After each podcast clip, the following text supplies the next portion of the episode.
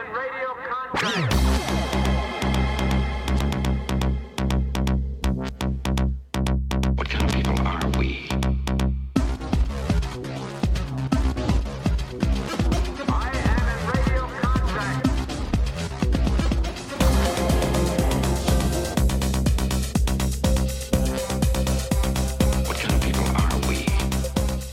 Attention, crew, this is your Captain Caliban speaking. This is a supplemental episode of Enterprising Individuals, where we bring you news and tidbits from the world of Trek, also interviews with special guests, and a few little surprises along the way. I had a great time last week talking with artist and writer Mike Collins about Star Trek Discovery, and I hope you enjoyed that episode. If you did, there's plenty more where that came from. Mike and I discussed a number of topics, and a significant portion of our conversation ended up on the cutting room floor, but you can hear the outtakes from that conversation, as well as outtakes and extras from conversations with many of our show guests by joining our crew on Patreon. I'll have more details at the end of the show, but in the meantime, head to patreon.com forward slash EISTPOD to learn more. One of the things Mike and I talked about last week was his work on the recently released graphic novel Apollo, which presents both a technical and an emotional retelling of the Apollo 11 moon landing from the perspective of the astronauts and their loved ones and co-workers back on Earth. The moon landing was, of course, 50 years ago, as of July 20th of this year, and it still stands as an unbelievable achievement conceived of and executed in such a short amount of time. Like we hear about SpaceX projecting this and that, uh, the rocket can land on a postage stamp now. Okay, now what? When do we get to Mars? Not so for the brave men and women of NASA who went to the moon in a decade, not because it was easy, but something something. You get the idea. After talking with Mike, and as a former juvenile NASA head myself, I wanted to get my hands on Apollo and review it on the show. So that's what we're up to today. I called up Mikan Hana, my co host from the Just Enough Trope podcast, to give me a hand with that. We're always reading and reviewing comic books and graphic novels on Just Enough Trope in our comic book club segment. So I figured that she could help me out and we could also chat a bit about some of the news that's floating around the Star Trek universe. So that's what we're doing this week. Stay tuned after our review of Apollo to find out where you can get a chance to read it. Strap yourselves in, clear the launch pad, all systems are go, and with that, let's get underway. Well, thanks for stopping by the show again to do a little roundup for me and um, most excitingly talk about uh, this book we're going to talk about. Oh yeah, absolutely. I'm excited to talk about it as well. What's been happening over at the Just Enough Trope podcast? Well, we just recently uh, did a show about uh, streaming TV, specifically Prime, Amazon Prime, and we talked about uh, three of their their latest shows: uh, Carnival Row, Undone, and The Boys, and talked about kind of where streaming TV is at, where it may be going. Um, is Prime doing better than Netflix? So Yeah. And something that we did, being with our fingers on the zeitgeist, Mm-hmm. on the pulse, uh, we were just a little uh, ahead of the pulse. Uh, you know, if you ever had like uh, first aid class or whatever, and they find your pulse. It's like "Ah, I can't, I can't find it. It's I'm o- having trouble. Here. It's over here. Yeah, I know it's there somewhere. I think our fingers were a little upstream because the second that show came out, then it was announced by NBC that they got Peacock Oh, coming out. yes, and a bunch yes. of other uh, streaming deals were announced, like Seinfeld going to Netflix. yeah. Uh, which is surprising, you know, with the whole Peacock situation. And That is so, surprising. Yeah, yeah. But I think the thrust of the show, other than reviewing those Amazon shows, was whew, it's just uh, pew, pew, pew, it's just a Wild West fire Yeah. up the uh, Westworld saloon piano because uh, you know it's just it's a fight. Who knows? What's Everybody has something. Yeah. Um, and the dust hasn't settled yet. no, and one thing we didn't, I think we've talked about before, but we didn't necessarily super get into uh, on our last show, is like how many of these services do you sign up for? Yeah, yeah. Do you yeah. do you sign up yeah, for all of yeah, them? Yeah, yeah, yeah, yeah. Yeah. Is anybody worried about this? Do we all? Th- I mean, you are apparently. Well- we all, or at least you have read that somebody is, and now you're repeating it on, on this show. Do we, do we think that we're gonna uh, uh, be suffer under the crack of the whip of the the digital uh, store demon? It's like pay, pay for the subscriptions. Pay. I'm up to forty seven already. Yeah, well, thirty eight.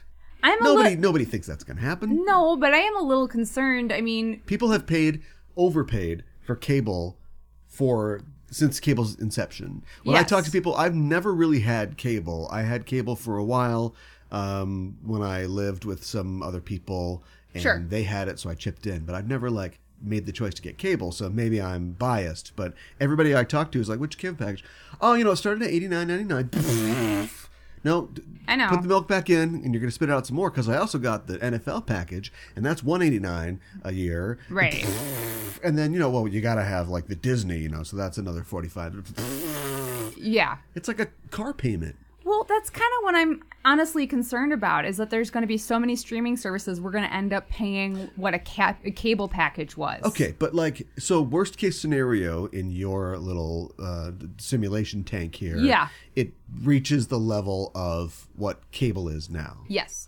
Okay, fine, but I mean, people seem to find that sustainable, even though I can't get liquid down when I hear about that well, price. it- exactly. But I don't think it's going to be there because I didn't want the football and I didn't want half the channels that were on the cable in the first place. And so if we cut all those out and it's all a la carte, I think we'll, you know, find a general price point that reflects what you're actually getting and not the Okay. things you're forced to get. I, I really hope you're right because I, I want to believe you're I right. I want just Star Trek Discovery and Picard and all the CBS shows. Yeah. Uh, I don't want the good fight. No, no offense. You can't choose it though. I just don't you get watch it. Yeah, but right, but I'm just I'm saying like the fractionalization maybe will lead to us being able to do that. Now, you can do that right now. I mean, you can go on Amazon or some or iTunes, Apple and buy individual episodes of shows. Sure. But we all know that that's not cost effective in the long run. Oh no. But I think that they are moving away from that as a business model itself. You know, it's all about. I think it's going to come all down to like the stripe of a certain brand, genre, as the, you know, Shutter. You like horror movies? Shutter's got just horror movies, and then Right. whatever other licensing deals they can cut. That's the real key. It's the people that hold, you know, the media conglomerates that hold the uh, streaming rights for these things are the ones that are really in charge. Mm-hmm. Yeah, So I think for sure. now, you know, we'll, we'll get into these certain lanes like the horror channel the sci-fi channel the star trek channel and i think that will serve we're still our whips are cracking our backs Yeah. but it doesn't feel that way because you don't have to pay quite as much Okay. because how many things would you sign up for I don't know. Um, I'm really, honestly, very intrigued by Disney, even though I know that they're horrible and evil and like, you know, have have like citation needed yeah. I mean, they like own like so many huge things right now. Um, and it's like, do I really want to give them more money? But it's like I'm really intrigued by all these shows that they're going to have, and I I hope that they're good, and I kind of want to be there to see them. So, um, you know, there's there's that, and it's like, well, maybe. I mean, I'm not super into horror, so I don't think I'll be like checking out Shutter, but something that offers like a lot of sci-fi, I might be interested in checking something like that out. You know, a company that goes out of their way to possess uh, many intellectual properties Mm-hmm. forcing you essentially to patronize them yes. questionably evil, a company that preys on your FOMO in order to get you to sign up for their thing, truly evil. Right, right. I I can't. I'm not affected by that, okay. although I'm paid for about three years worth of Star Trek Discovery on Yeah. CBS All Access at this point. Right. Uh, but uh, I'm not afraid of that. Okay. You know, uh, for me, it's it's all word of mouth because if I hear that the Winter Soldier and and the other guy is great, then I guess I'll have to find a way to get that. Yeah. Um, you know, by just buying it on iTunes or, or just you know, a la carte. Or, you know, if I also find out that the WandaVision is great or Wizards of Waverly Place, The Next Generation. Uh, Right. Selena's got a visor now. Um, if they're all great, then the sum total will allow me to justify getting the thing. Okay. Yeah, I guess I think with Marvel there's like this fear of like missing out and like if I, that. you know, I know, but if you miss out on like the shows, like maybe you won't know what's going on in the movies. Yeah. Yeah. What happens in Iron Fist season one? Well, yeah. But I feel like that was different because that was Netflix, you know? And I feel like they didn't care about the Marvel shows on Netflix as much. So your lack of answer tells me you didn't watch Iron Fist season one. I watched the first two or three episodes and then we stopped watching So it you have the ability. because you have the ability to compartmentalize. No argument. Uh, and yeah, Okay, yeah, I guess you're right. I and do. it's all coming out on Blu-ray anyway. One day. Yeah, I guess. All right. Well, hey, Star Trek, everybody. um, Thanks for joining me. Uh, look what's in the news. Look at this tangle of thorns. Have you seen some of this stuff? Uh, probably seen some of it. First Guessing off, I haven't seen all of it. I wanted to say that uh, good news, bad news, who news? Uh, David Nevins, uh, who is the chief creative officer at CBS, was being interviewed at a conference, one of those, you know, two hundred dollar plate things where they go to give each other back rubs. Sure. And he was being asked about the Star Trek brand, and he says uh, his comments boil down essentially to what we're trying to do right now with Star Trek is build that brand. We want it to get younger and more relevant to people. okay. Do we want Star Trek to be younger? I mean, it's been around for a long time. Are you, I, I appreciate your natural, your natural prey instincts to. Is that a predator? Is this is this question dangerous? Is he a bad guy? So I have to disagree with him. I my that's one way to go about it. My supposition is it's always been relevant. It's relevant because that's in the true. grand tradition of sci-fi, it's about now, not about the future. It always has been. Um, best example I can think of, uh, you know, the Xindi 9/11 Earth in Enterprise, two and a half years after Enterprise uh, 9/11 happened Mm-hmm. uh, on Earth. Yeah. We we make it about what's going on in our lives. It's that's, That's why it true. connects to us. Yeah. Um. So okay, great, good. You're gonna reaffirm your commitment to that, I guess, and also younger. Now you're just insulting me. Now you're just being nasty. you're talking about me. Yeah. Is he insulting fans by what he said?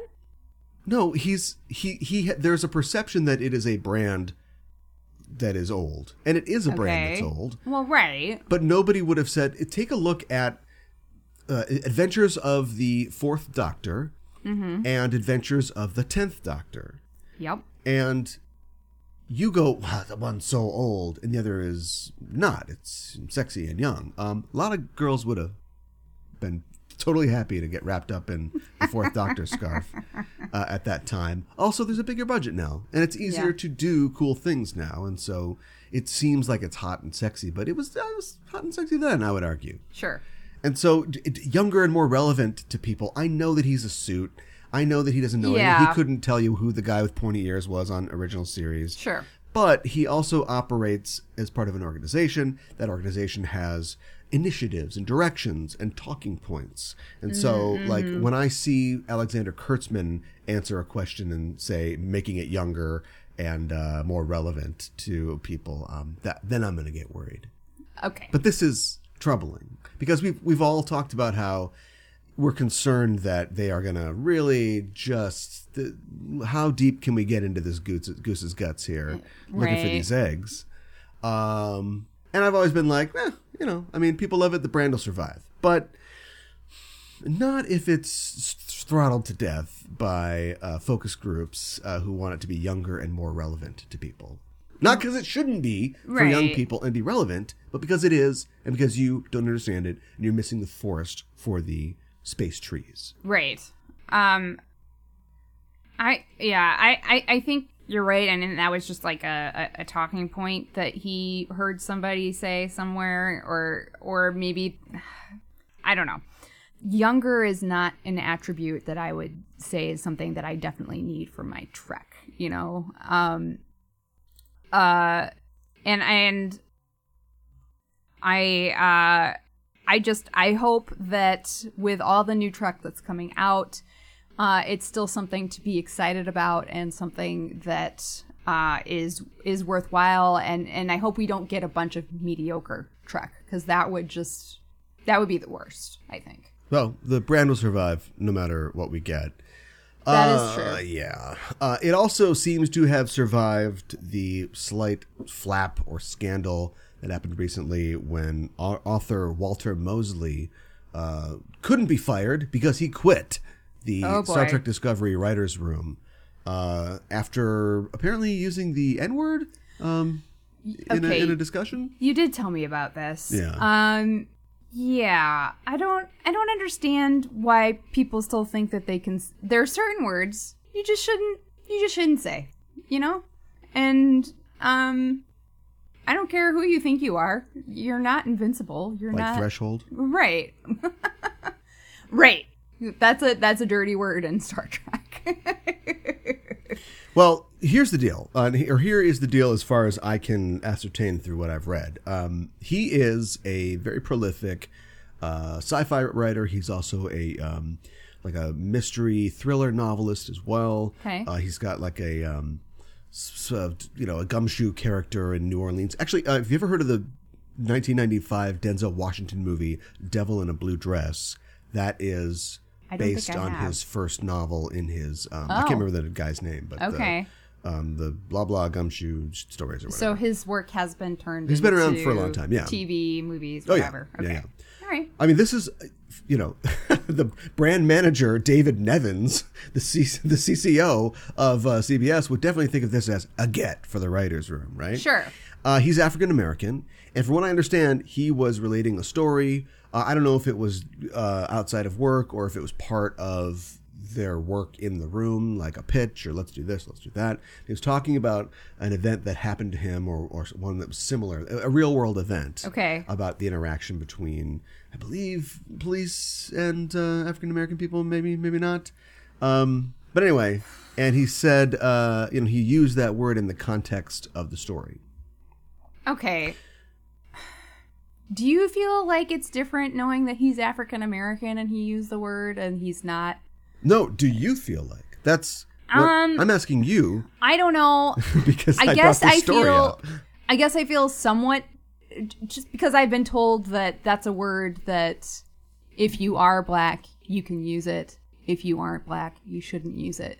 But I do kind of feel like it's kind of a really charged word anyways and maybe you just shouldn't see it like Well, I mean, you just described it as a word that only certainly certain people can use. So yeah, that's charged. I mean, like, see me next Tuesday. If you're a woman, um, is it I is it more viable if you use it? I, don't, know. I don't think there's enough knowledge in the audience of what "see you next Tuesday" means. Oh, okay. So that I can't make a joke about you saying "see me next Tuesday." Did I say see me next Yes, Tuesday? like, oh, oops. See you. See no, you see me next Tuesday. That's how you. That's how you get back on that I one. me- I messed that up. Ladies, if anybody ever tosses that out, you tell them, "I'll say, see you next Tuesday. See me next Tuesday." I, yeah, I don't know. And look, the, the last thing in the world that I want to do, um, unlike anybody else, everybody else on the internet, including yourself, apparently, uh, is I don't want to tell anybody what to do, and I don't want to That's completely fair. ha- give a judgment when I wasn't there. It's clear that every every conflict in life, and especially this one, uh, has more than one side, and everybody has a grievance, and they're probably right. And so, basically, he um, was approached by a so somebody who didn't like hi- him using that word uh, talked to HR. HR contact, contacted him, and I don't know if it was a "could you tone it down" or it was like "we'd like you to go" type thing. Uh, It's like John Bolton and uh, and Trump. Like we'll never know, but we know. Yeah. Uh, and so he basically said, "All right, well, I quit." And so I think the fallout is, it's only it only helps him. People are going to forget. word of mouth out about him. I don't think he did it on purpose, No. but it only hurts the CBS side because, let's face it, they've had some trouble in the writers' room.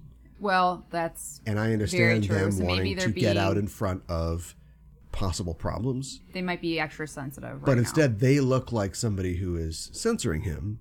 And he gets to say, I guess they just can't handle me because I'm too tough and rough. Check out the new Gumshoe book from something, something, right? yeah. So I think that he comes off looking good and CBS comes off looking bad. And I think the big mistake was why'd they hire him in the first place? I'm sure he's a great writer, but what's he doing there? Like, it feels like Michael Chabon, who is a great writer, is some kind of great get for Star Trek. And I'm sure he's doing a great job in Picard, but why, why is he there? Yeah, I know. You know, the thing is that you're supposed to like, you know, be a TV writer and work on some stuff under somebody, and then you work, start, you go off on your own, you write some stuff. And you're not supposed to like win a Pulitzer Prize and go, I can't wait to drink bad coffee in a writer's room.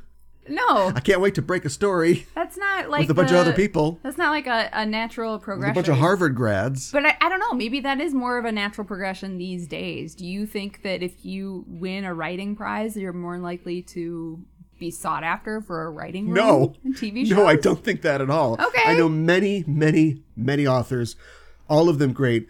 Nearly all of them have the Jehoshaphat Q. Terwilliger Writers Prize for something, Right. And all of them would kill their mothers to be in a TV writer's room. So there you go. I guess I'm proving my own thing, but I'm also proving your thing wrong. Okay, I mean, There, see, two sides. did he just like know somebody, or was somebody? Did he like mention at a party? You know, I just really I think love it's to write look, on track. I think it's part of the uh, the David Nevins and the let's face it, Alex Kurtzman school of making Trek more relevant. Is that we got to get these people, get this guy in there, get that guy in there. Ron Moore was sleeping on his friend's couch when he submitted like his spec script, sure. which, by the way, was Do you remember which one it was? the the the brother. It's not the brother. I can't remember what it is. It's it's terrible. It was rewritten Okay. a lot because it wasn't good. Okay, And now he's Ronald D. Moore. right. So, like, you know what I mean? Yeah, I And in the you mean. meantime, oh, he did win that uh, that Pul- uh, Pulitzer Prize. Yeah, that's right. No, he didn't. because that's I don't know. So I don't know. Uh, you know, uh, we wish him well. Um, don't need setbacks like this. Although when you think about it, if we had to have something. If this is the worst that happens in season three, we're, good. That's, Because season true. season one, bad bad start. yeah, Season two, yeah. that didn't that didn't turn out great. No, it didn't. I'm not talking about the show. I'm talking. I about know the you're talking the about the writers' Yeah. room and stuff. And Yeah. so if, if this is the worst we get, fine. Although at the same time, if you're running this thing, you're the showrunner, or you're you know you're Michelle Paradise, you're Alex Kurtzman, or you're just the person who must kick all these knuckleheads around and get them in line. You go, do we let this slide? Can we let Yeah, this slide? Do we need bad press? Right. So maybe you need to admire their integrity for going. You know what? We don't want to do business this way. Let's just part ways. yeah, yeah. I mean, it, it I can is- cast this a million different ways. Yeah, absolutely. if you want. uh, let's move on to some really good news. Star Trek cleaned up at the 2019 Saturn Awards, winning Best Streaming Science Fiction Show, Best Actress in a Streaming Presentation for Ms. Uh, Martin Green, and Best Supporting Actor for DJ Doug Jones. I I think that's awesome. Yeah. Um, I think uh, well deserved by both of them. Um, I, I feel like especially Doug Jones. I mean, Sonequa Martin Green has been doing a fantastic job. I just I think that when you play a supporting character, um, often it's more of a thankless job than when you play the, the main character, you know, and he's just been killing it, just absolutely nailing it. And um, I think this last season he got to grow a lot as a character as well. Uh, and, he's 11 feet tall now. well, yeah. But uh and, and he's just honestly everything I've seen him in, he's fantastic. So even you know um, Even that uh, that Randy Quaid movie when he played the bug or whatever. right, right. Um, yeah, and it beat some amazing competition too. I mean, it was up against Black Mirror, The Expanse, uh, Good Omens, uh, Jack Ryan, Lost in Space, Russian Doll. First of all, That's a lot. let's not, let's not put every show in this category. Right, Uh, right. let's narrow it down a little bit, but yeah, it uh, it beat all those shows.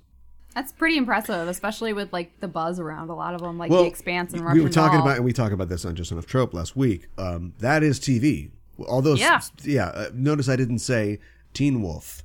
Uh, no offense to Teen Wolf lovers, but like those are the shows everybody's talking about. Yeah. and they're all on streaming TV. Yeah, absolutely. So, Uh, good omens too. A lot of buzz. will the peacock that. have like a cybernetic eye, and like half half of its feathers, its wings are like you know circuit laden, and it's all like.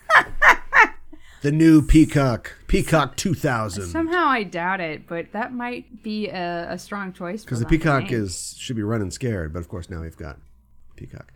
Bad name. Bad name for your streaming service. Um, it is, and I heard somebody like online like defending it, being all like, "Well, actually, you know, NBC has had the the mascot of a peacock for since 1950." I don't know how long, but that doesn't mean it makes a great streaming service name. Like, yeah, I know it has a peacock associated with it, but it just sounds like you're prancing around and you're, um, you think you're special. it's peacocking. Yeah, exactly. That you could have called it peacocking. Oh, there you go. Would have Actually, who does he think that he's informing? I'm just assuming it's a him. Uh, yeah, I I don't know. who is he telling that? the Oh, people who think wait, that peacock is a you lame name? You're right. You're right. Yeah, I know. I wonder what that rainbow was. Jeez. All right. Well, anyway, uh, it's color. It's because it's color. That was their big thing. They had color. Yeah, before anybody else. I did. think That's he- Why Star Trek The was person said that too. They were like, they were the, an advocate for early on. Oh, color an old TV. school pedant. Mm-hmm. That's my job. Well, also, there's good news in that they won an Emmy Award. The creative Emmys are given out early before the Oh. uh, main show comes out. Okay. And they won the Emmy for uh, Outstanding Prosthetic Makeup. That's awesome, and they do a good job at it. They do. So, I'm sure there were some other sci-fi shows up for that as well. But Um, I yes, I'm sure there were. Thanks for once again. Uh, okay, wait, I do have it. I've got it. Here's their competition: American Horror Story Apocalypse, that's it. Chernobyl. Yeah, that's it. Chernobyl, Game of Thrones, and Fosse Verdon. Wow. Huh?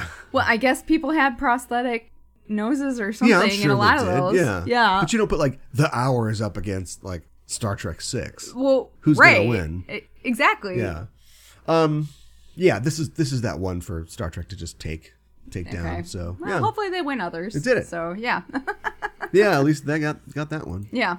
Well, that's the news done and dusted, and now we move on to talk about a different kind of dust: moon dust. Yes. When you do you think these guys all lived a long time? Astronauts live forever. Uh, Is sure, it the ice yeah. cream? Is that the It- secret? It, must be the food. what is yeah. in Tang that keeps astronauts so healthy? No, it's because they're they're chosen for. They're, They're, they wouldn't be sent up if they were sickly. They'd be like, "Well, Well, you just stay on the that's ground." true. So yeah, it's, Yeah. it's, it's a uh, what, what do you call it? A, a, a bias uh, of the data. Sure. Uh, anyway, um, they're they're all fine as far as I know, but something that you'd have to really worry about is you've got this little silica dust, right? Mm-hmm. That's everywhere, and you're just there's no airlock. Like you're just getting out of the lunar module. Right. You're stomping around having a good time. Then you come cycle it in the air, come back in, and you're just sitting in your suit that was just a few moments ago out on the lunar surface. yeah. So absolutely. there had to be dust everywhere, and then once you are out of lunar gravity, it, it's just floating around. a dust cloud. Yeah. They have like minor coal miners disease. Yeah. No. You know, I think they're okay though. I think they are too. yeah. Um, something else about the dust that they are worried about is that with no real way to measure it, uh, only through observation, NASA didn't know if when the lunar lander touched down, it would sink into a sea, an ocean of dust. Sure. You know, they didn't know billions of years of uh, micrometeorite impacts, uh, no topsoil, nothing to keep anything in place. It could just be all dust. Abs- Especially yeah, in the uh, Mare Tranquillis in the in the seas that they were landing in, they landed specifically because they weren't um, rocky or, or, or mountainous. Um, it could just be like a crater full of of dust, like the old. If you're old enough to remember the kind, the sand that they put in public um, um, ashtrays in like government buildings, you know, Oh. the yellow sand. Huh. You always stick your hand in there, your mom's like, "Get your hands out of there." Know if I've ever seen Okay, well that. there you go. That's the dividing line. so anyway, yeah, those are the kind of things that the astronauts had to worry about. Also worrying about their families back home, and worrying about being the vanguard of humanity, exploring the tip of the spear into space. Those three astronauts on Apollo 11, and that is what the book or the graphic novel, I should say, Apollo is about. Apollo is by Matt Fitch and C.S. Baker, with art by Mike Collins, and it was published by the company Self Made Hero. It was also partially funded by the Arts Council of England. Very cool. Um, Very cool.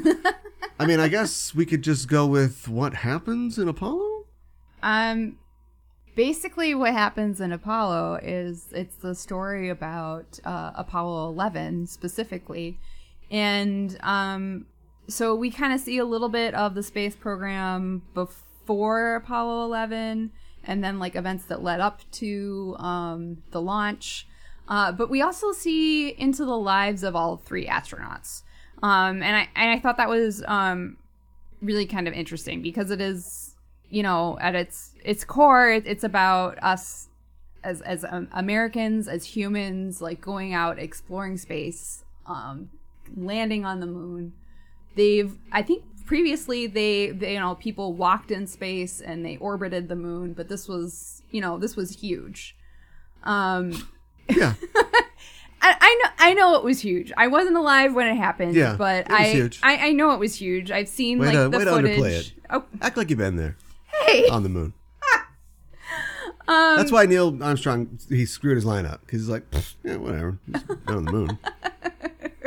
Thank God I didn't fall into a sea of dust. yeah, it's it's it's fascinating, and it's weird to think that I think it has a big connection to Star Trek.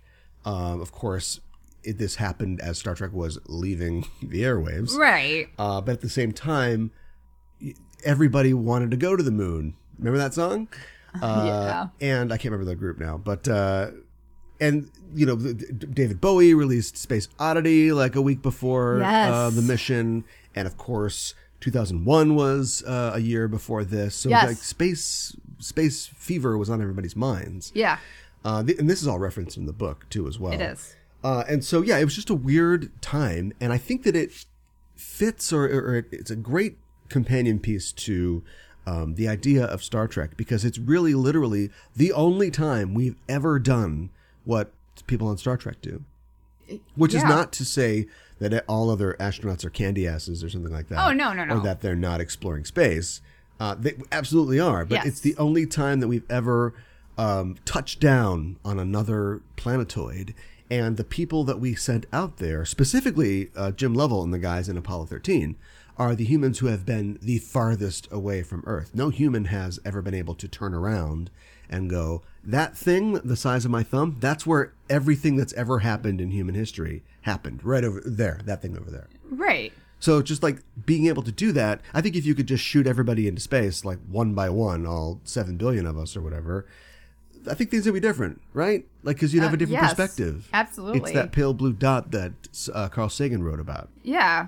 Um and I think they even in the graphic novel describe it as like a as I've heard other people describe, you know, as like a, a like a marble, you know, a Mm-hmm. blue, mostly brown, blue and brown marble. Yeah. You know, Although, once again, where's the dividing line? Having to explain to your kids what a marble was. Eh, yeah, that's. I mean, that's You're a true, girl, too. but do you have marbles? I did actually have marbles, and I actually, I think I got it at a science museum. I had a necklace that you could, the the charm was a No, we're- marble. We're, off. We're off the and and like you could change no, it. like shooters and steelies and. I mean, okay, I didn't call them that. I had I had marbles Okay. that I could play with. All right, I'm not that. I had them, but like as a joke. Like if a four year old could like be doing something ironically, like that was me and marbles. Um, I had them, but like my Barbies played with them. Like they were like art pieces for them or something like that. You know. All right. There's a Sailor Moon Barbie, right? We're off topic. Oh, um, I don't think Mattel has done a Sailor Moon. Um, but they should. Whoa. I want a piece of that. Yeah, yeah. All right, well, I mean, there are other dolls for sure. It's but- an amazing. Uh, it's a. It's both a straightforward and a trippy journey into the the the soul of like America and the men who did this all at the same time. Yeah. which is quite a feat uh, from the writers uh, and also from the artist Mike Collins, who can simultaneously uh, draw people photorealistically uh, in one part uh, and like the te- technical uh, things that you're seeing and then um, mike collins is just having a talk with the moon the Right. moon is now anthropomorphic everybody Right. and he's having a chat with him and i could recognize these guys because i was a nasa, NASA kid i was a, Okay. a space kid okay. um, even before like i was into star trek i thought that was cool i went to the library trailer There was a, a library trailer in your town. Okay. Right, no not in my town uh, At your school? Yeah, well, I spent sixth grade in a mobile home uh, classroom because the thing about my school yeah. is that we were growing very fast, but half the people there were old and didn't have kids and didn't want to pay for school referendums. And so the compromise was we got these like, you know, portable classroom type things. Yeah. And then stuck them on the middle school until we built a new middle school. But anyway, uh, yeah, but one of them was a library trailer. And I remember going in there and just scouring the thing for like space books and like, you can't take that many. Oh, I'm going to take these. And They had a, they had a limit on how much you could take? Well, yeah, but you're not going to give 25 books to Okay. a 11 year old. First Fair. of all, he can't carry them. Second of all, how many of those books are coming back? Or like the Scholastic Book Fair, just combing through for the almanacs and stuff and Yeah. memorizing on things. I almost got in a fight with a kid on the bus once over which was hotter, Venus or Mercury. Oh, boy. Of course, I said Venus. I was correct because of the greenhouse effect. Sure. But anyway, that kid now probably works in the Trump administration for uh, the EPA. Uh, So yeah, I was always into this stuff, and it's like, yeah, that's that's Alan Shepard's face. You know, that's Jim Lovell's face. That's Buzz Aldrin's face. Although, if you've seen 30 Rock, you've seen Buzz Aldrin's face uh, yelling at the moon. So, yeah, for me, it's like, oh, I, I really love this kind of thing. It just, I really connect with it. What about you? As somebody who never cared about space, frankly, would be happy if space disappeared tomorrow. Oh, that's not fair. that's not fair at all. Um I okay, I'm going to be perfectly honest with you. I I did not know a lot about Apollo 11 going into this and I feel like I learned a lot. you knew there was 10 before it. right. It's Um safe bet. um and you know, I knew um you know, Neil Armstrong and Buzz Buzz Aldrin. I don't think I even knew the Michael Michael Collins name before um reading this. Um which I'm a little embarrassed about. I'm actually quite embarrassed by a lot of it that I didn't know. Uh but maybe I could also be positive and say that this will also be an interesting story and kind of their own take on things uh, was very educational and i feel like i learned a lot from it Yeah. i guess i just honestly just never thought about how nixon was the president when this happened That, And yeah, that's I fascinating. why i never thought about that And I mean, you know, yada yada yada, all that inspirational, you know, hog hornswoggle about like the human spirit and and Right. going to other places. Like, okay, yeah, yeah, yeah. But like, what amazes me is that this happened over the course of uh, three administrations yes and about you know just a little under ten years. You got Yeah, it one, happened really fast. One guy who's up for really. re-election says, uh, "We're going to the moon," uh, and then you know he uh, is removed from the picture, and then another guy who's got a whole other thing to clean up, uh, kind of sticks with it, and we get to Nixon, and yeah, and he's the guy who still sees this through. yeah It's just amazing when you think about what we the gridlock that we've got in well that we had then, but we've also got now. Fixing healthcare, whatever the problem is, and we can't seem to get anything done. Right. And the fact that no we're we're gonna do this. We are gonna go to the moon and then we're gonna do it a bunch of times. Like it's just it's amazing. It is amazing. and this story starts like many stories about um, the apollo program start um, you got to start down. You got to start in the Yeah. dumps You- you gotta go make it to the mountain. So Yeah. it does start of course with the accident on apollo 1 yes. and losing those astronauts there. And then that sort of idea of not wanting to let people down, but also having tragedy in the past, uh, sort of supports everything that um, that happens. What what I find is really interesting that Baker and Fitch have done is that they've given um, each astronaut their own sort of arc. yes And a lot of this is, um, like I said, it's like in creative interpretation. It's kind of their own uh, sort of weaving of a, of a narrative out of this. But Yeah.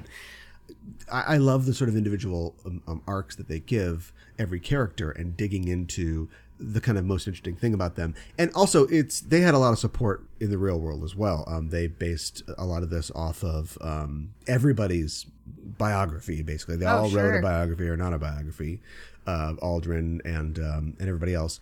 Um, and also, uh, you know, uh, First Man, um, the Damien Chazelle movie that came out recently. oh okay Uh, Yeah. yeah. Uh, well, there's uh, that was based on a book, of course, uh, about the life of Neil Armstrong, who himself was kind of a retiring guy. Like he literally retired, basically. Like after he got back, he's like, "Ah, I'm good. Oh, you want to be a politician? That's that's a cool thing the astronauts do. No, no, I'm fine. Farm, just gonna hang out and do stuff." So, but yeah, you see like his life and and him um, thinking about his responsibility Yeah. as this guy, um, his the tragedy that he's experienced. You know, his, wife, the daughter they lost. Uh, Yeah, when she I was very young. yeah, that. she um, had a tumor and uh, died suddenly.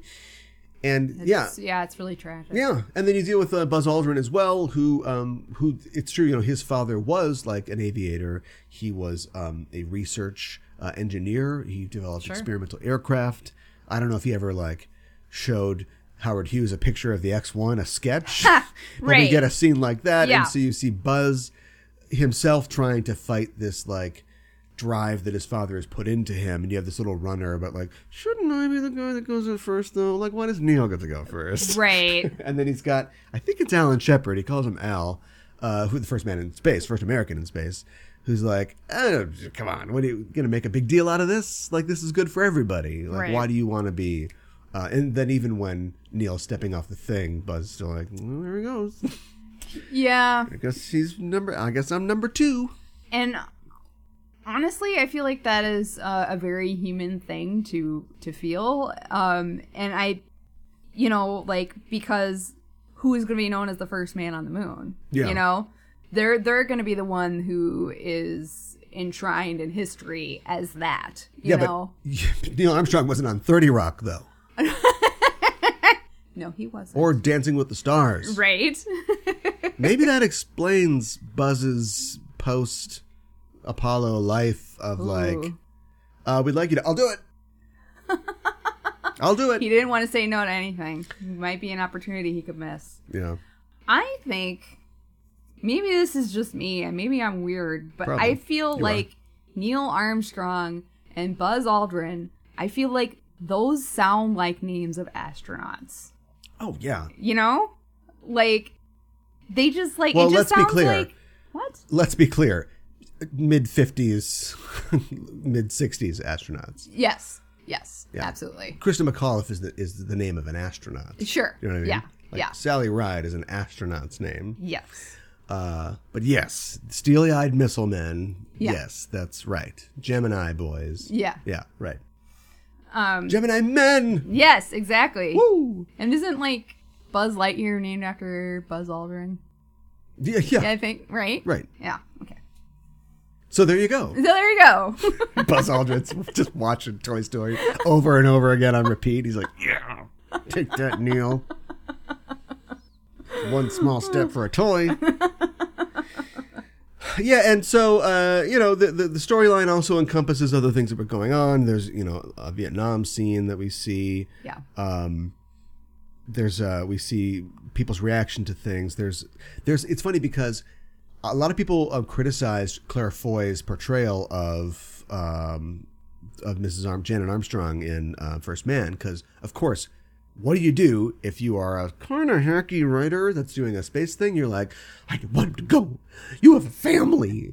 you have two Yeah. boys here. I don't think she, like in real Whereas- life, harped on him that much. No, you're an astronaut's wife. You know, if you make a big scene at all, it's because you literally have like uh, a social anxiety condition, and you have to call, and Ed Harris has to talk you down on the phone. In probably the best scene from uh, The Right Stuff. Um, but yeah, but like she's an astronaut's wife, and so you get this little thing where the kid's kind of freaked out, and she's like, "Oh, Daddy's gonna be fine. You know, it's gonna it's a Right. long way, but he'll come home. Okay, good night."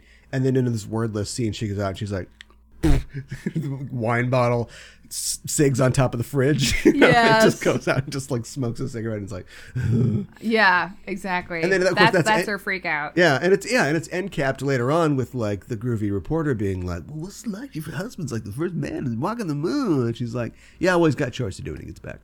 Right. And and then she's like, I gotta finish cleaning up too. And then there's like this great scene where she has her back on the door and it's just like she takes a little breath. I think something that also is in the story too is uh, Neil and like his family. I, I their their faith. I think that that is definitely something that's brought up and something that helps him and and his family to an extent um, get through something as stressful as Daddy going to come home or not. Yeah, know? yeah, for sure. Um, yeah, it's those little human moments that really like for me um, that sell it. Um, There's some, like I said, there's great art. There's great writing. I love the, and Mike Collins. Just to be fair, like Mike Collins never. the, the the book emphasizes um, the pressure that he must have felt Yes. being at that time, you know, the man farthest from Earth, but also the first guy ever to do a um, a, a, a docking, you know, a space docking. Thing. Yeah, yeah. Uh, he had to do it, you know, uh, on Earth Just right. uh, when they Right. were turning the the module around, but Yeah. also he had to pick those guys up. And it's like he's worried if they crash and die on the surface, but he's really worried if He they come up them. and he messes up and Yeah. kills them both, and he's the guy that killed the first guy on the Right, moon. exactly. And there's this very simple but very good metaphor of him making a basketball shot. Basically, it's like you miss the shot, you know, then what? Mm-hmm. Uh, and then of course they continue that metaphor because when he does it, it doesn't really even show them connecting. It just cuts to like the ball going through the hoop, and it's like.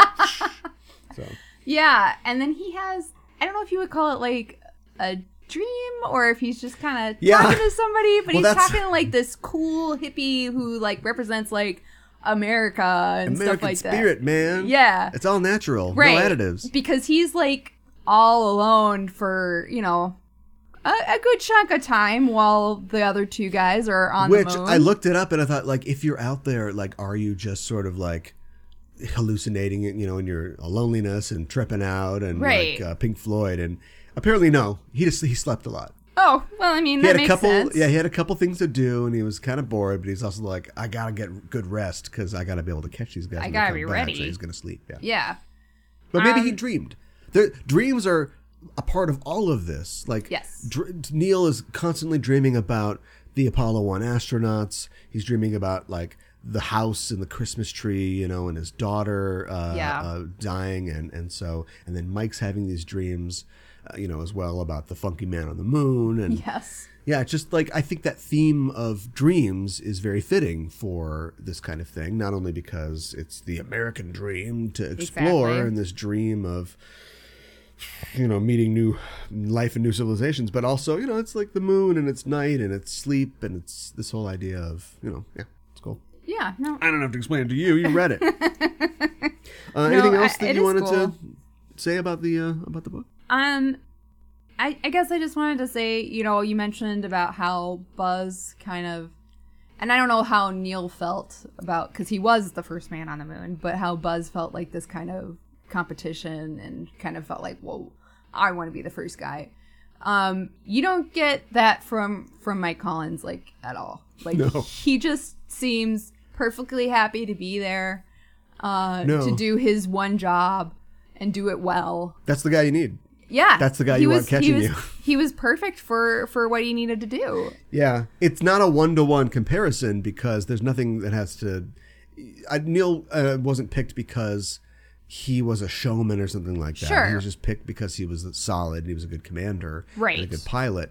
But him and Buzz are the stars of this show, and the book makes it that metaphor explicit when they cut to like a stage, like a set, where they're on stage, and then Mike is sort of waiting in the wings, like a tech, like a crew member or something like that. yeah, like He's a just like great stage manager yeah, or something. all right. Well, keep keep the show going, and then I'll be there to bring the curtain down. So exactly. yeah, Um, I yeah, it's it's it's pretty neat. Um, I I think that they they tell the story really well, and they have a lot of really technical things involved in the story as well. I think they just kind of Yeah. keep the accuracy and that sort of thing. And yeah. But it, you know what? It wasn't too technical though. no, and I don't think it ever bogs the story down. I used to literally read like the mission logs. This is Okay. like pre-internet, so I don't really know where I got them from, but like you could like read The library, uh, maybe? the, mission logs of like you know, all right, stand by at this time. You know, there's a pre-flight checklist, do all this stuff, and then also you could listen to yeah, it's probably the library. You could listen to because it's all recorded. yeah, uh, for right. posterity. You could listen to the actual audio, and a lot of it's boring. You know, you fast forward to like Sure. uh, one small step for man.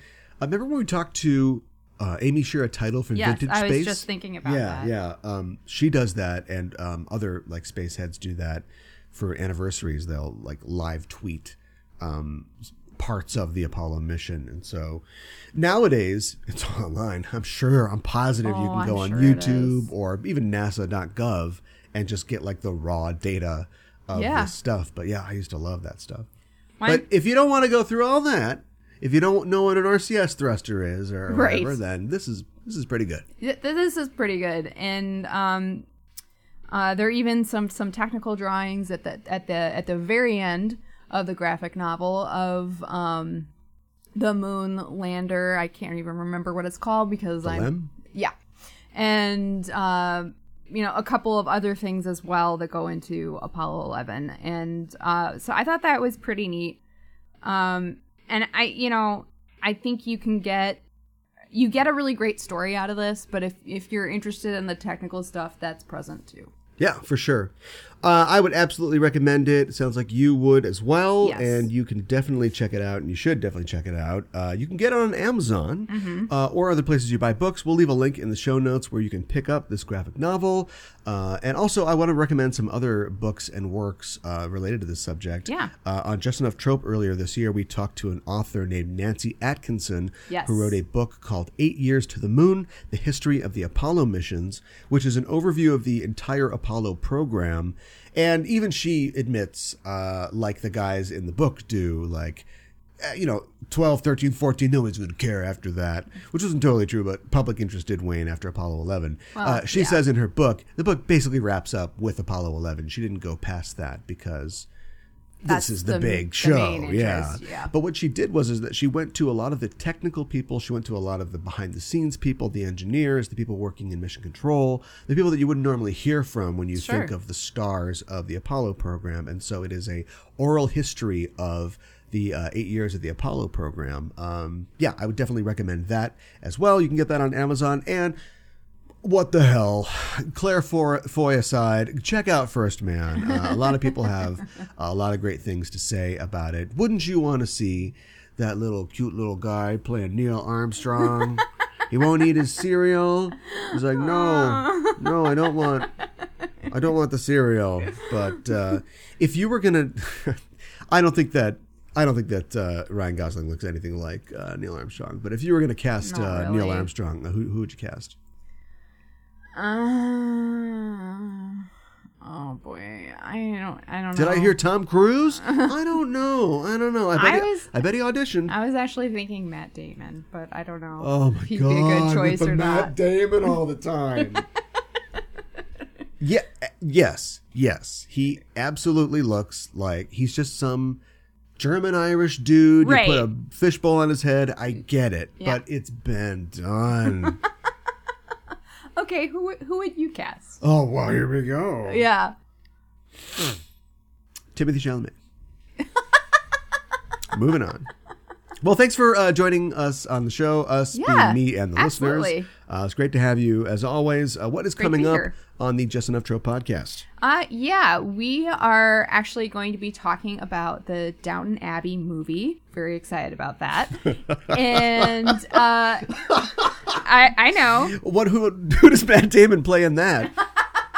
he just plays one of the servants. You know, not a big role. Yeah, Uh, he loves these little cameos now. I know, right? He wants to be in everything. Then it, we all caught on that he was in everything. So now he's like, I still want to be in everything. Get a little, a little, Little- little bit in everything. slice? A little Yeah, bit in everything. exactly. So he'll be in Thor or whatever. Yeah, exactly. Um, and then uh, we actually have been watching quite a few Jean Claude Van Damme films, so expect a show about Jean Claude Van Damme in the near future. I know that you're not ready with your preparation for your Jean Claude Van Damme introspective, uh, not yet, but, what have you learned so far? I think his movies, like a lot of action stars, are kind of similar.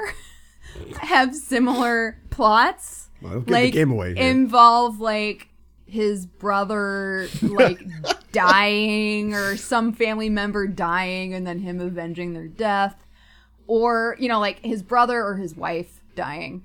Or maybe there is a sibling he doesn't know about and then he finds out about them and then he's playing both roles.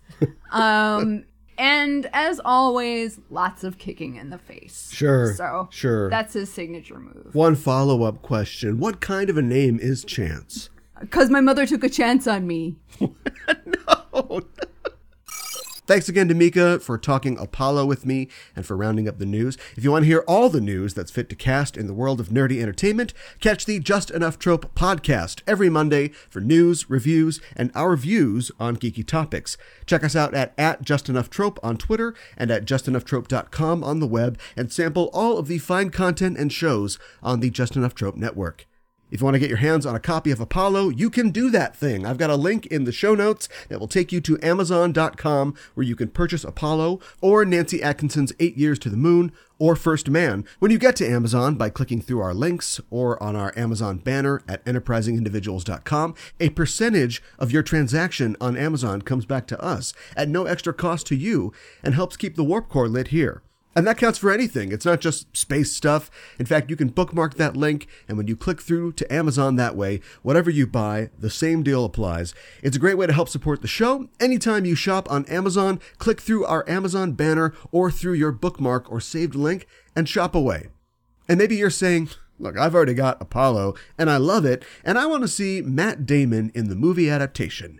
To which I would say, if we have to go that route, he's got to play Nixon, right? I mean that that I would pay to see. Or or the man in the moon. Get Matt Damon to play the literal moon, Georges Méliès style, and maybe his thirst for cinema ubiquity will finally be slaked. But I would also say if you like what you hear on Enterprising Individuals and you want to support the show, why not head to our Patreon page at patreon.com forward slash EIST pod. It's there that you can sign up to be a crew member for the show for a small monthly amount, and you can get access to exclusive subscriber content. Joining at our cadet tier gives you access to our live episodes, like our episode from this year's Convergence about Star Trek 2009, plus DS9 and Voyager rewatch recaps, and sneak peeks at what's coming up on the show, all of which are yours for being a cadet for just $12 a year. If you join at the next level, the $5 ensign level, you get all that, plus our aforementioned extended interviews, which we call Live Gach, our unpublished content where I go off the Trek rails with some of our show guests about fun and fascinating topics. So get involved. Join the crew of the USS Enterprising Individuals. Just head to patreon.com forward slash EIST pod. Anyone can join our crew. There's no arguing about who goes first. All are welcome at patreon.com forward slash EIST pod. And as always, the best way to support the show is to tell a friend. Anything you contribute to the show will be appreciated and will help keep us flying. Thanks. Remember, listeners, you can tweet to us or message the show and maybe have your comment read on the air. Just go to facebook.com forward slash EIST pod, or you can find us at, at EIST pod on Twitter or through our social media links on enterprisingindividuals.com. Join our Facebook discussion group. It's called Enterprising Interlocutions. It's there that we continue the discussion of the themes and characters we talk about on the show. We also have a Discord channel. Check out the link in the show notes where you can hook up with us on Discord. You can chat with us about Star Trek, movies and TV, comics, video games, all the topics covered by Just Enough Trope Network shows. You can also reach this show at eistpod at gmail.com with feedback and suggestions, or to just say hello. We're waiting to receive your transmission. And that's it for this supplemental episode of Enterprising Individuals. If you're an Apple Podcast listener and you haven't yet, why not look us up on the old Apple Podcasts? Make sure you've subscribed to the show, and please write a little review if the spirit moves you, and give us a rating at the very least. We really appreciate it, and it really does help the show when you leave a review and you give us a rating. If you're not an Apple Podcasts user, you can still subscribe to the show on Google Play, Stitcher, or wherever you get our show from. And if you leave positive comments, and ratings, and reviews on those platforms as well, we'd be eternally grateful. Next week on Enterprising Individuals. Star Trek presents, in many ways, the future that we want to live in, with cool toys and neat aliens and none of that pesky discrimination stuff ruining anybody's fun. But Trek is made by primitive 20th and 21st century humans, and those humans answer to networks, which often have all the adventurousness of Victorian hypochondriacs, which means that the points that Trek tries to make about our society are very often blunted. Writer Eleanor Tremeer returns to the show next week to talk about an episode of Star Trek Deep Space Nine that refused to water down its depiction of a same sex relationship, giving hope to many fans who themselves had experienced discrimination, and establishing canonically that love is love in the Star Trek universe. It's rejoined next time on Enterprising Individuals. And until then, I'm your Captain Caliban signing off and saying, live long and prosper.